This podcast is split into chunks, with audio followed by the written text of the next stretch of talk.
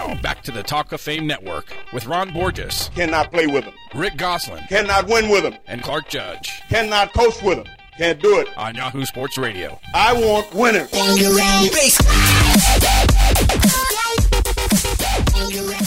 Well, our first guest is a winner. He's the all-time leading passer of the Carolina Panthers and a quarterback whose chance might never have come were it not for NFL Europe. Jake Delhomme took a team to the World Bowl before he ever took the Panthers to the Super Bowl. And drafted out of Louisiana Lafayette in 1997, Jake signed with New Orleans, but didn't throw an NFL pass for three years. Instead, the Saints shipped him off to NFL Europe for consecutive springs, where he served as a backup quarterback for the Amsterdam Admirals in 1998 and a starting quarterback for the NFL Europe champion Frankfurt Galaxy in 1999. He spent the next four seasons as a backup of the Saints before signing with Carolina in 2003. You know what happened there? He took the Panthers to the Super Bowl. Jake Delhomme, thanks for joining us.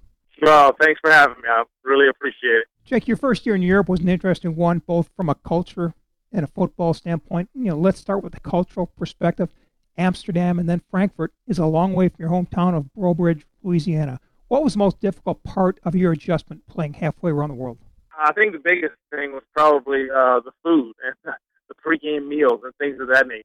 Um, you're used to eating, um, you know, certain types of food and things of that nature, so you, you you're kind of adjusting to their culture. But I mean, literally, I know in Frankfurt, we'd have supposedly have like big chicken breasts before games and, and a few other things, the French fries. And I vividly remember the chicken breast being just not cooked. So most of us would eat just French fries before we go play games. So that was a, uh, a big adjustment. It was not one that we wanted, so to speak, but uh, we just had to make do and adjust. So we did eat some of the um, some of the food uh, that is, you know, for those cultures that, that they eat and things like that. But we're very spoiled. I know from for me coming from uh, the United States and also coming from Louisiana, where we like to think that we uh, we cook pretty well. So that was somewhat of an adjustment, I will say.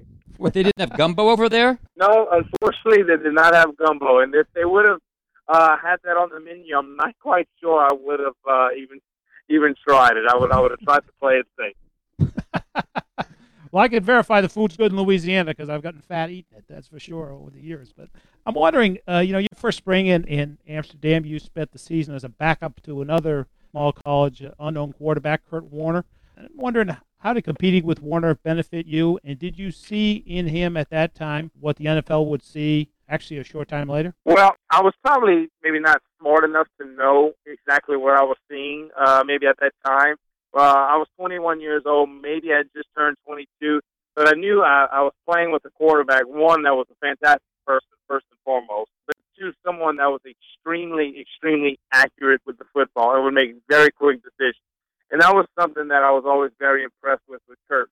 But what made me impressed, oh, so impressed with him even more is that he never blinked uh, during the course of a game. There was never a time when that if a receiver, every other series in NFL Europe, you have to play a national player. So we would have our national player was one of our receivers.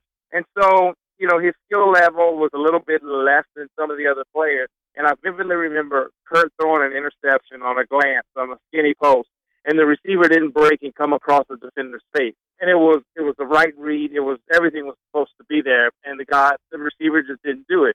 Well, fast forward about four series later, the play is dialed up again, and it's that same exact player in the game. Well, sure enough, Kurt never hesitated one bit, and he, that was the read, and he made the throw and hit the guy directly between the numbers. And that was just kind of like, hey, there was no fear in Kurt. This is what you're supposed to do. This you're gonna do it, and I'm gonna throw it. You know, so he wasn't afraid to make the big throw in the big in, in the big spot uh, during the course of the game. We're with Jake Delhomme on the Talk of Fame Network, and Jake, uh, you started in your second season with Fran- Frankfurt. Uh, I think actually you split time with former Cal star Pat Barnes. But I'm just wondering, how important was it for you to, to finally get on a pro football field and to take some snaps and really throw passes in a game situation? It was huge. You know, uh, in the NFL, there's five linemen play at one time. You can have two running backs on the field one time, two tight ends. Uh, you know, obviously you can go with, you know, four wide receivers, but it's obviously only one quarterback. And that's the biggest thing I know for myself. It was just getting reps. Um, and that's something that NFL Europe, I was able to play in two minute situations before the half, two minute situations at the end of the game, bleeding the clock on a four minute situation when you have the lead at the end of the game.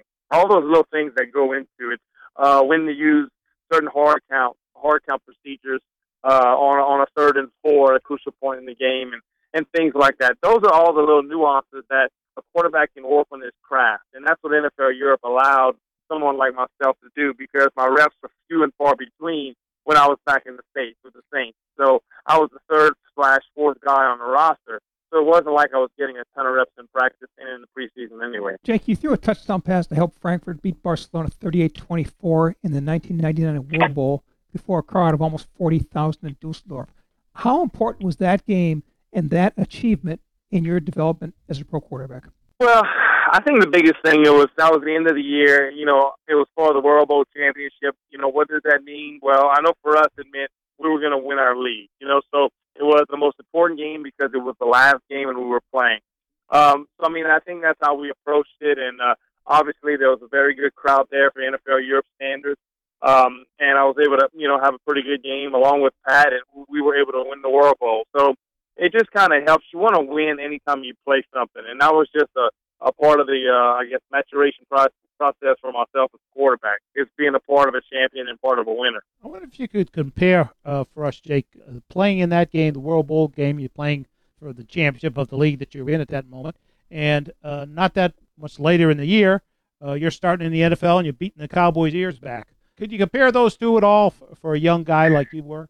Well, I think the biggest thing was that well, look, the speed of the game is different. You know, NFL Europe, I I'd always equate it to you know, in essence, like um, I would say more so the fourth quarter of an NFL preseason game when you have a lot of the the guys trying to make the team, and uh, some guys that will never make it in the NFL, uh, and then other guys that will, will make it in the NFL. So it's kind of a kind of a mixed match of uh, of players, but uh, but being able to play a little later on in that year, starting a game against the Cowboys, which uh, you know they still had some solid players. Darren Woodson was a safety, Deion was still one of the cornerbacks, and and things like that. So um, I know it was it was huge for me to get an opportunity to play, and uh, we were able to have a good game that day and uh, and beat Dallas because we certainly were not a good football team in New Orleans. We were two and twelve going into that game, and Dallas actually uh, was still uh, in the hunt for the playoffs. So they had something to play for, and we did. But I think the biggest thing you just learn, hey, it's just football. But I was surrounded by better players, uh, you know, around me than I was at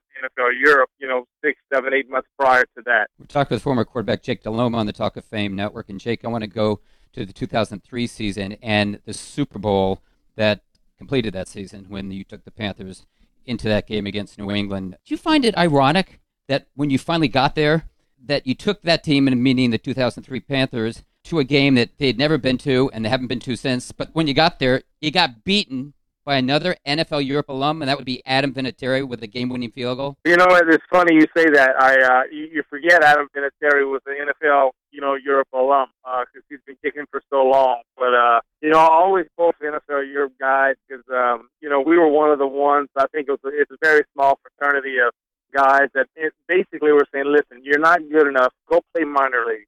You know, and we'll give you a little shot. Uh, and that's kind of the mentality I think most of us had that went over to NFL Europe. But uh, but certainly there was one time I wanted him to at least shank one kick in a big situation. But uh, it's something that he doesn't believe in doing. So uh, um, you know, I guess now that I look back, you know, 12 years later since that season, um, you know, happy for his success. But gosh, it would have been nice for him to at least miss one in uh, in in, uh, in, in crunch time. Jake, we mentioned Kurt Warner Brad Johnson also came out of the NFL Europe to win a Super Bowl. You became a Pro Bowl quarterback, and both Jon Kitna and Scott Mitchell became accomplished starters in the NFL. Do you think there is is there still a need for a league like NFL Europe to develop specifically young quarterbacks? I truly believe, Rick. I, I um I think when you watch today, I know the college game. The college game is so different uh, than from when I played, you know, 20 years ago, uh, 18 years ago, whatever it may be you know, uh, this zone read stuff that the NFL, there's some success. It, it doesn't truly translate. All these quarterbacks that are very successful in college, they struggle mightily uh, in the pro game. I just think the passing, uh, the passing game for these guys, everything is just this quick hitter, this quick hurry up, take the snap, throw. It's it, it, basically it's long handoff, so to speak. You're just you're, you're just throwing the ball out there real quick instead of dropping back, seeing the seeing uh, things develop in front of you, knowing for uh, protections and, things of that nature. So I think a true uh, farm type system for young quarterbacks will help guys uh, start to make uh, the transition because uh, it's just it's almost not fun to watch sometimes. Some of these young guys that come from college and it just doesn't translate to the NFL uh, for these guys. And I don't know how we can develop these young quarterbacks. And a lot of teams in the NFL, they're going to go to 53 guys on the roster to save that roster spot for someone else. And yeah, they'll put a kid on the uh, on the practice squad, but where can you truly, truly develop a quarterback? Um, that's a it's a great question. I would love to see another league uh, like that for young kids to develop because I think it only helps. I think it helps quarterbacks, obviously some kickers, but certainly some raw uh, wide receivers. It does help, and and the guys on the offensive defensive line, guys that are just maybe later maturing and things of that nature. You know, there's been a lot of talk around the NFL about going global and placing a team in London. They seem to be playing more and more games over there. Uh, you played in Frankfurt. Uh, Germany seemed to really embrace American football. In NFL Europe's final season in 2007, five of the six teams were based in Germany. Could you see the NFL maybe one day placing a team in Germany, and do you think that they uh, would be successful? I think they would be successful. The Germans, they're, um, you know, toward the end of NFL Europe, uh, they had all the teams in Germany, but it was starting to become part of that culture. You know, I don't think it'll never surpass soccer, but they had they had little they had pee wee football, they had little league football, they had like a, a form of high school type football. So the fans were educated uh, in that regard. So I think they'd have a good understanding, and and that's the biggest thing is, is getting them to understand the game. Now they do love their fans, and it's a it's a very uh, they do love their players. The fans get very wild, and they love to have a good time. You know, you hear all those whistles at the soccer matches and things of that nature. Well, that's how our games were in Frankfurt, and it was a great, great atmosphere, and they understood the game. You know, it wasn't like they were blowing the whistles and and things like that when when we had the ball on offense. Uh, they knew when to be quiet and they knew when to get loud. So you know, do we are is the NFL going to be global enough that we do place a team um, in London or we do place one somewhere in Germany? Uh, I'm not quite sure. I'm not sure how that'll go over with some of the players, but I have a feeling if they're going to pay them, they'll go. So uh, we'll see. hey, Jake, one thing I am sure of, we're out of time, but uh, thank you so much. I know we were talking about this before you came on. We all enjoyed talking with you when you were a player, and no surprise, this was a pleasure again. So thank you so much. Oh, thanks so much. Anytime, guys. Thanks, Jake. That was former NFL and NFL Europe quarterback Jake Delhomme. When we return, we'll talk about the NFL Europe and if there's a place for a spring developmental league in today's game. You listen to the Talk of Fame Network. Talk of Fame Network is brought to you by Grasshopper. As an entrepreneur, you're always on the go. So turn your mobile phone into a business phone system with Grasshopper, the entrepreneur's phone system. Get a local or toll free number or bring your own. And if you want to see how it works, log on to grasshopper.com.